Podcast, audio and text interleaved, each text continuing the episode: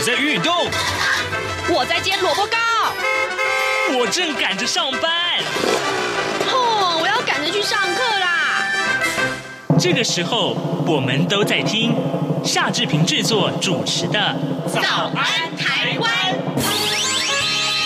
早安台湾带给你最热门的时事访谈，最感动的人物专访，最直接的民意表达。对，让我们一起收听《早安台湾》。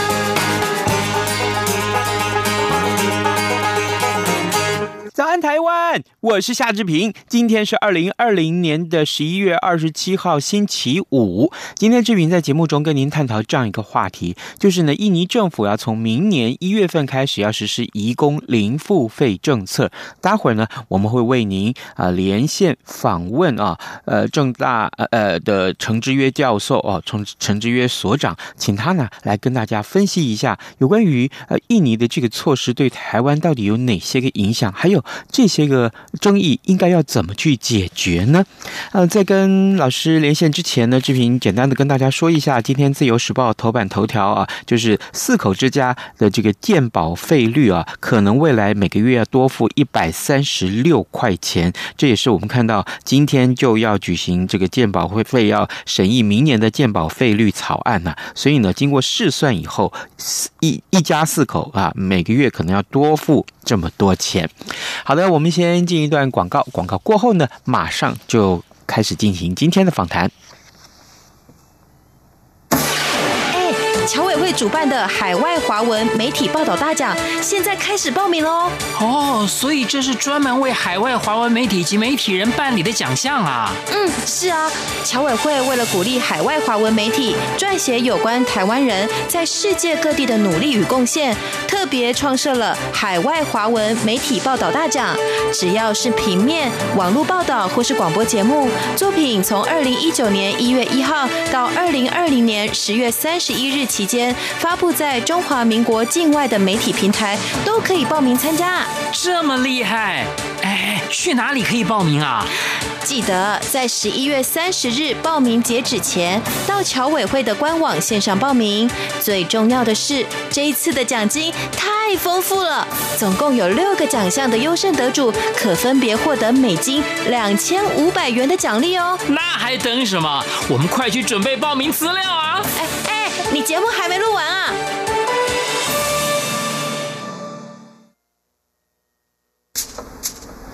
早安，台湾，你正吃着什么样的早餐？吐司加火腿蛋，咬一口，然后收听中央广播电台。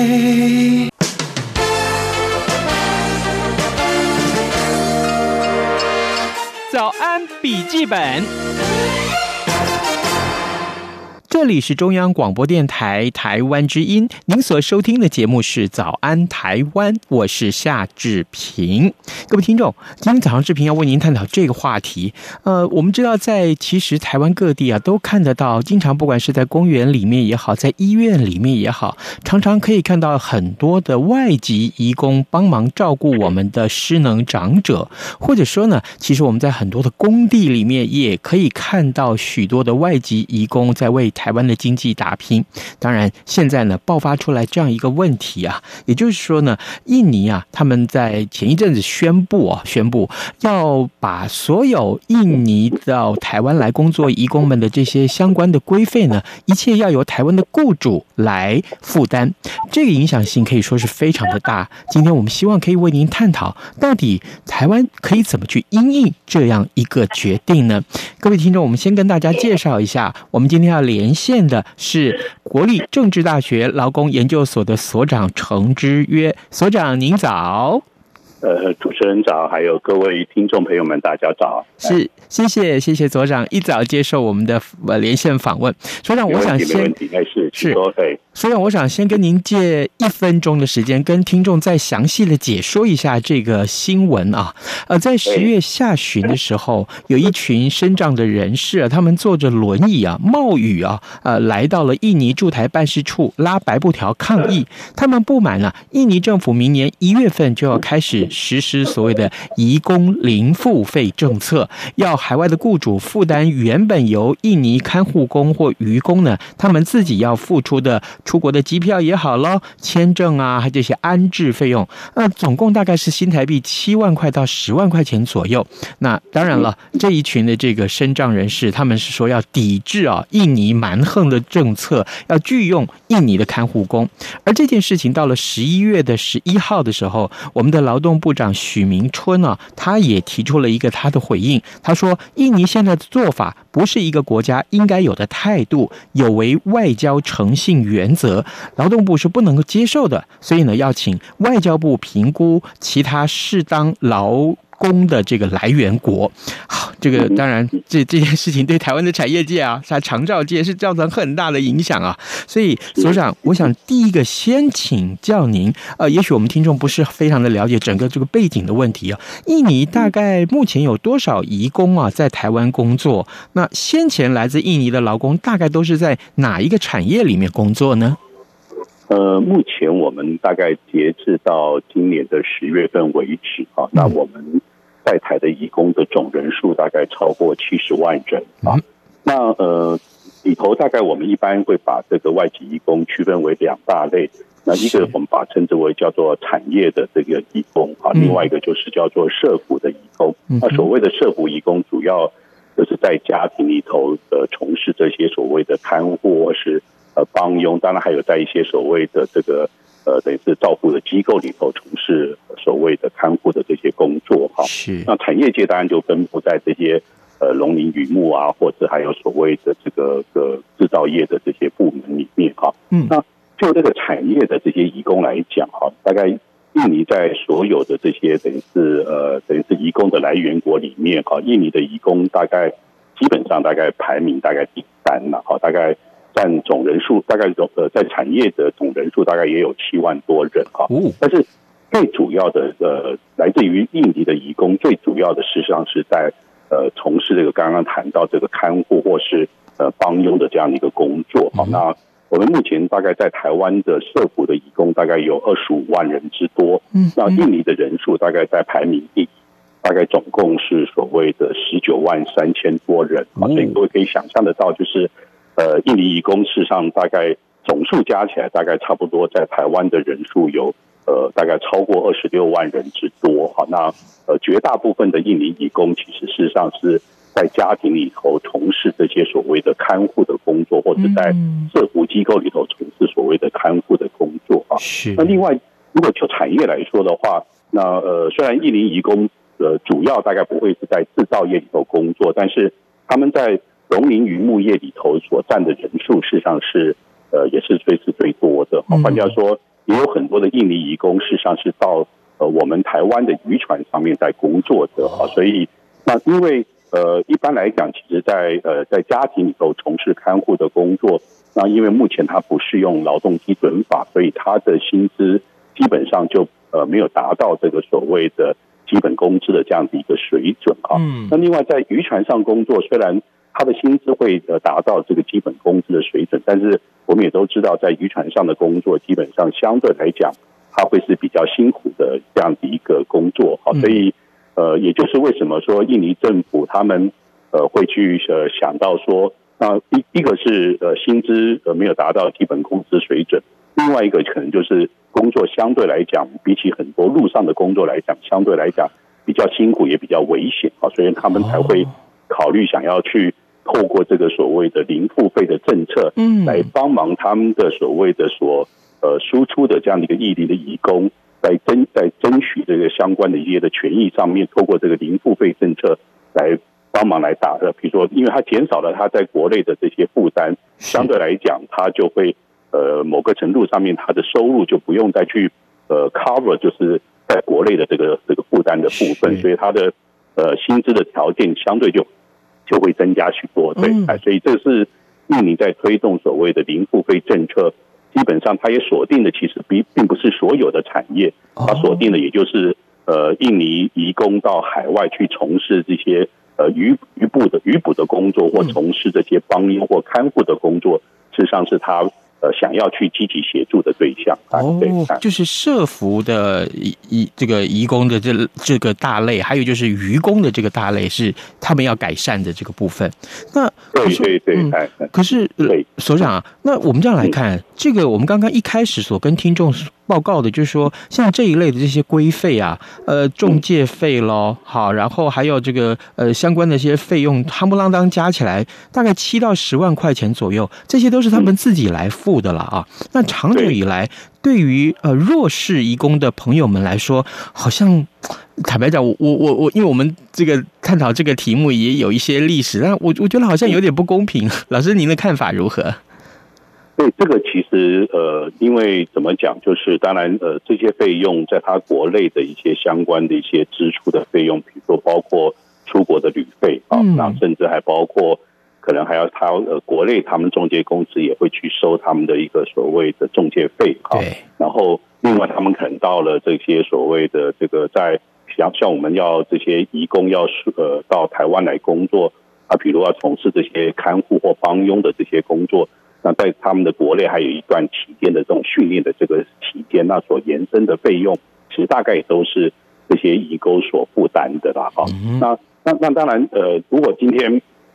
呃，我们呃接受了这个所谓的印尼政府的零付费的这样的一个呃主张或一些要求，那这些的成本当然就会要以转嫁到我们的国内的雇主的这个身上去啊。对，所以刚刚主持人你谈到的说呃说明到这样一个新闻的背景的时候，那你就会刚刚有提到说，为什么有很多的这些国内的雇主啊，基本上会去会聚集在劳动部的门口去呃举牌抗议啊等等，因为呃。对对，这些有些的国内的雇主来说，呃，这些呃呃七万块钱到十万块钱的负担，呃，对他们来讲可能就是比较沉重一些，所以他们呃，我不想负担这样的一个费用或成本。当然，他们希望给政府一些的压力，呃，那要求我们的政府去跟印尼政府去谈判的时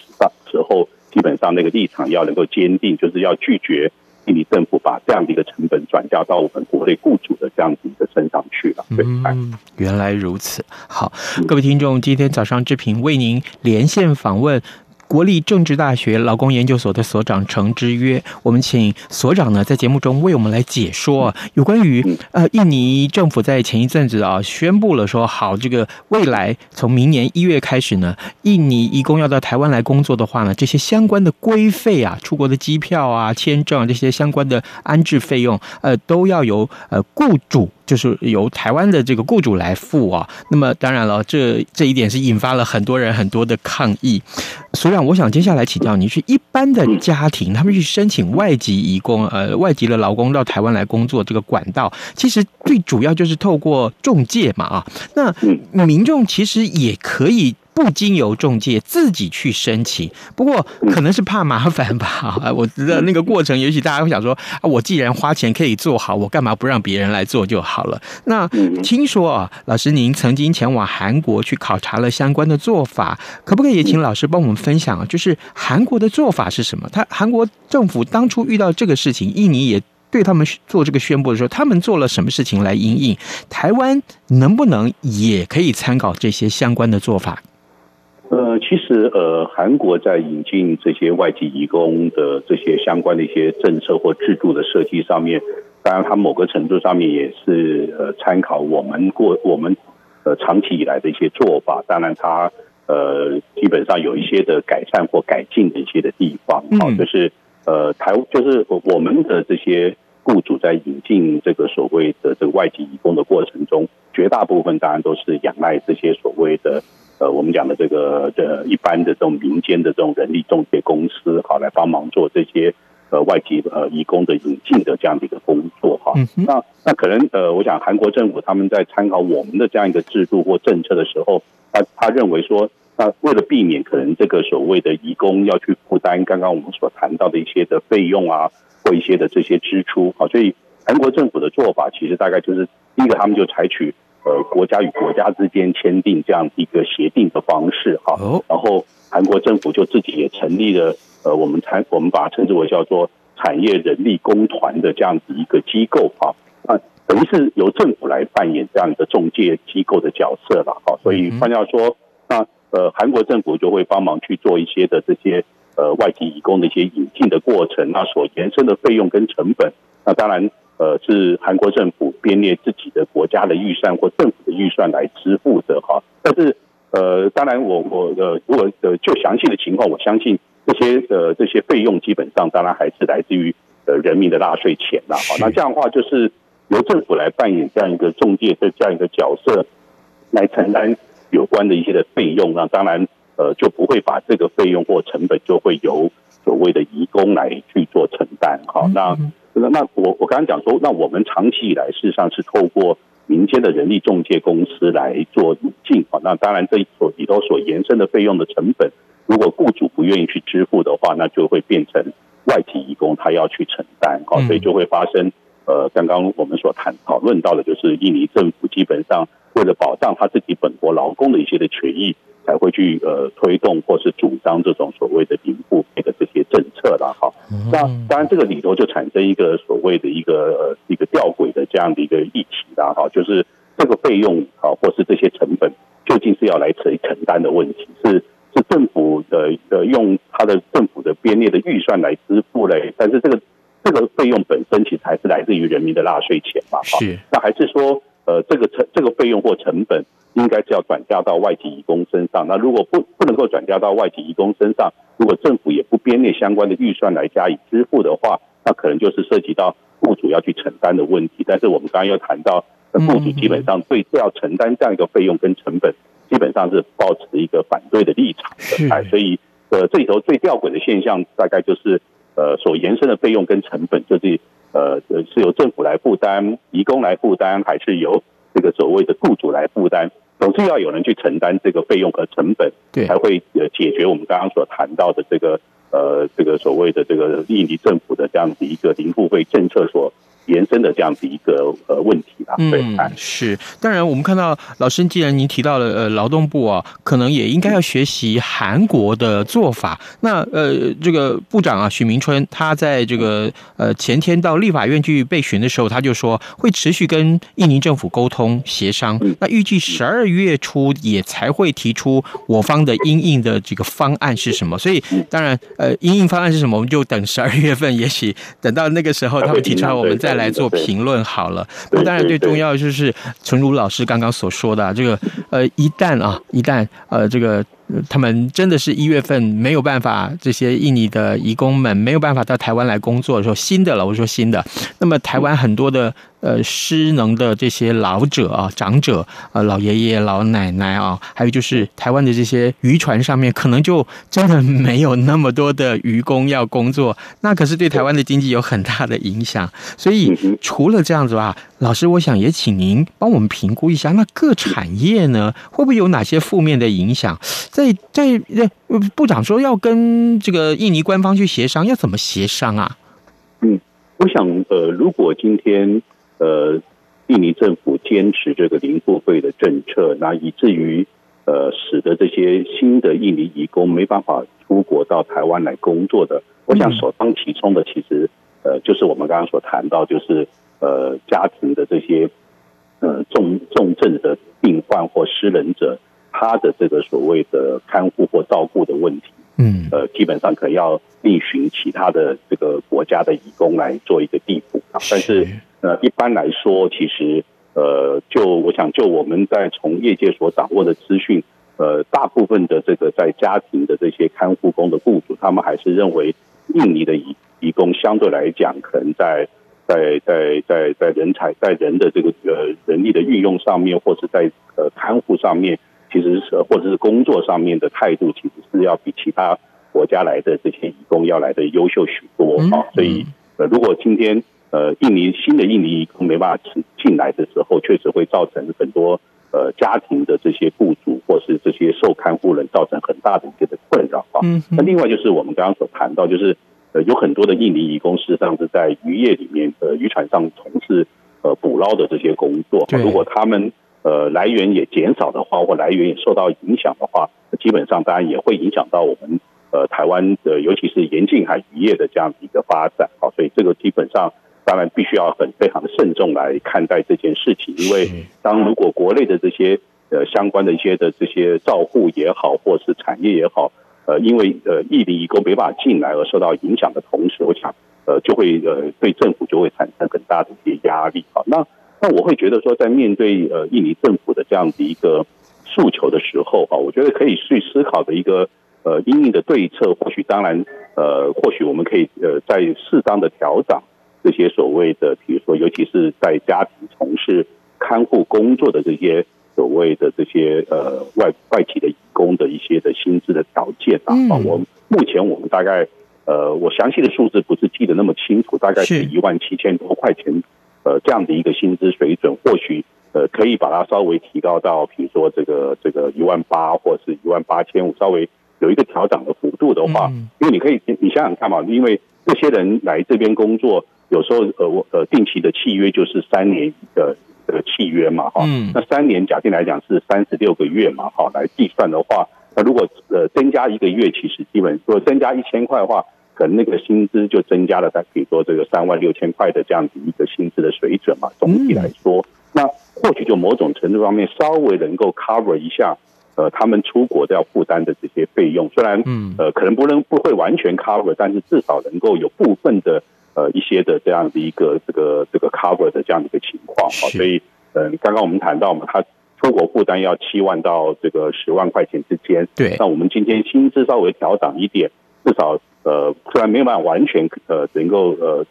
呃呃抵扣这个所谓的七万到十万之间的这样一个支出，但是至少有一部分对他们讲已经有一部分的这样子一个 cover 的这样子一个效果的话，嗯，或许你可以以这个。立场来跟这个所谓的印尼政府基本上来做一些的协商，哈，那当然，呃，对国内的雇主也不会是马上就要去呃这个面对这个七万到十万块钱的这个费用的支出，那但是相对来讲，他每个月的薪资可能就会要增加一些的这个支出，哈，但是呃或许呃对三方或或是这四方之间，呃这这个是一个可能可行的一个方向啊，所以那我想从印尼政府的角度来讲。呃，我我认为他的提出这个零付费的政策，基本上，呃，或许他也不会想要一步到位啊，那可能他只是一个谈判协商的一些筹码。但是，如果我们完全拒绝他的一些的主张，或许呃，可能就会使得我们这个呃印尼移工新的印尼移工就没办法持续到台湾来工作。或许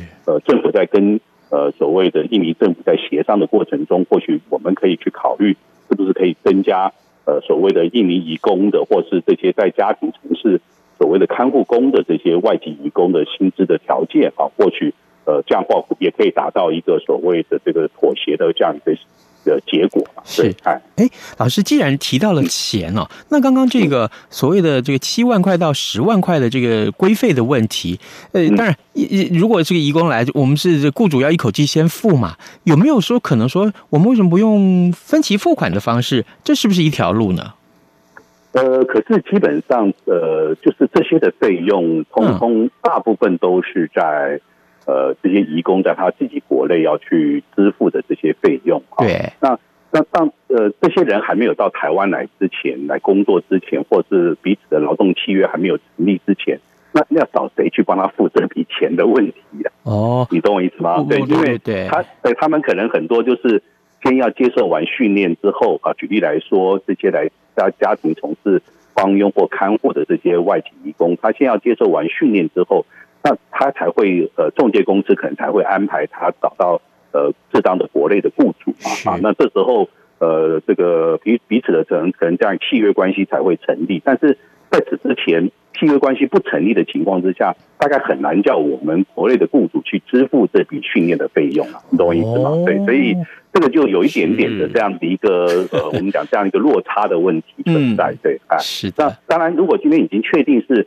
呃，哪个移工要到哪个国内的雇主的家里头去工作？那当然，或许他的这些我们刚才讲，比如他的旅费啊，诸如此类的，或许可以要要求国内雇主要去支付等等。嗯，那我我那我我的意思说，其实这个还是就涉及到呃刚刚讲的要去呃适当的去调整他们的调整他们的薪资待遇呢，还是呃要求国内雇主的一笔的一笔的去支付他呃这些移工要要去呃支付的这些费用？那那我会认为呃呃调整他的每个月的薪资待遇，或许。对国内雇主来讲，他的他不会认为痛的比较重，比较痛一点，因为他只不过每个月多支付个，比如说一千多块钱，但是呃，而不是马上叫他支付个七八万、十万块钱，其实搞不好对这些家庭来说，确实是要马上拿出这笔费用来讲，确实是一笔负担。对。老师，我们最后还有一点点时间，我想我们就从一个更高的角度来看这个问题好了。嗯，台湾的这个劳力状况来说，其实真的是很需要外籍移工的啊。那呃，是不是也可以请老师提供一些建言啊？不管是对一般的雇主也好啊，或者是劳动部也好，这个时候我们是不是也可以趁这个机会来理性的思考一下，我们对待外籍移工的态度啦，给他们的待遇啦，要怎么样才可以更提升或更理性和平？一点，嗯，我觉得从呃，事实上我们呃，大概从外籍移工引进到现在前后已经三十年的时间，嗯，那那这三十年下来，其实呃，台湾在对呃移工的这些劳动条件或权益的保障，相较于很多国家，我觉得我们算是呃，不敢讲模范生啊，至少呃，应该算是比较表现是比较优异的哈，嗯，那这里头呃，最主要的问题其实还是说。那到底这些呃，尤其在家庭里头从事看护或是呃帮佣的这些外籍移工，基本上他们大概呃是不是他们现在是不适用劳动基准法的，所以他的我刚刚所谈到的他的薪资是他没办法达到基本工资的这样的一个保障的这样的一个水准啊。对，所以长期以来，当然大家都在讨论说要不要去把这些人纳入劳动基准法，或者是。另定所谓的家事劳工权益的保障法的这样的一个方向去思考哈，所以我的意思说，其实呃，当我们去面对在整个呃，比如说亚太地区甚至亚洲地区，其实呃很多的已开发国家，不包括韩国、日本啊、台湾啊，甚至甚至还包括中国啊等等，其实都在积极的要要去引进这些所谓的外籍移工来因应或解决这些所谓的。劳动力的高龄化或少子化的这些问题的时候，其实呃，我们这个时候确实是要去思考，就是说我们在对待这些在家庭里从从事帮佣或是看护工作的这些外籍工，到底我们要呃，是不是要去检讨相关的一些法定，或是要去呃增订有关的法定，对他们在劳动条件或权益上面提供更实质上的一些的保障？那这样的话，或许呃就可以化解。呃，这些所谓的这个移工的输出国家，呃，三不五时就会要想要去透过什么样一个政策的一些的推动，呃，其实我在想，他们那些政策的推动也无非就是想改善这些移工的劳动条件或权益的，哈，只是说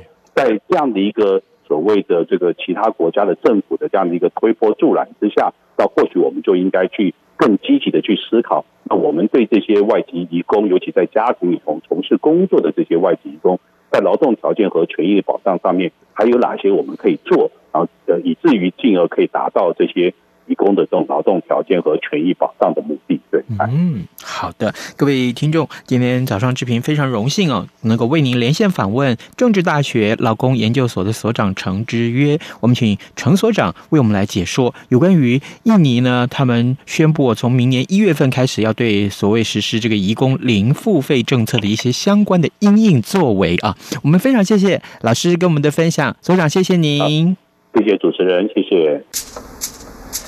早安，台湾，你正吃着什么样的早餐？吐司加火腿蛋，咬一口，然后收听中央广播电台。早安，暴马仔。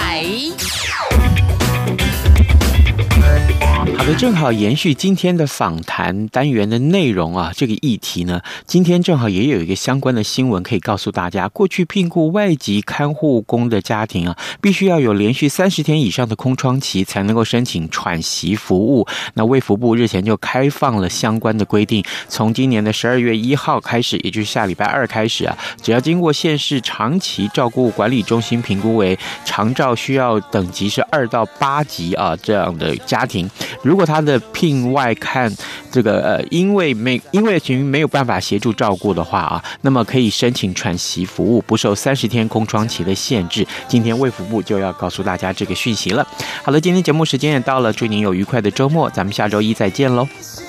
反正过了十二点后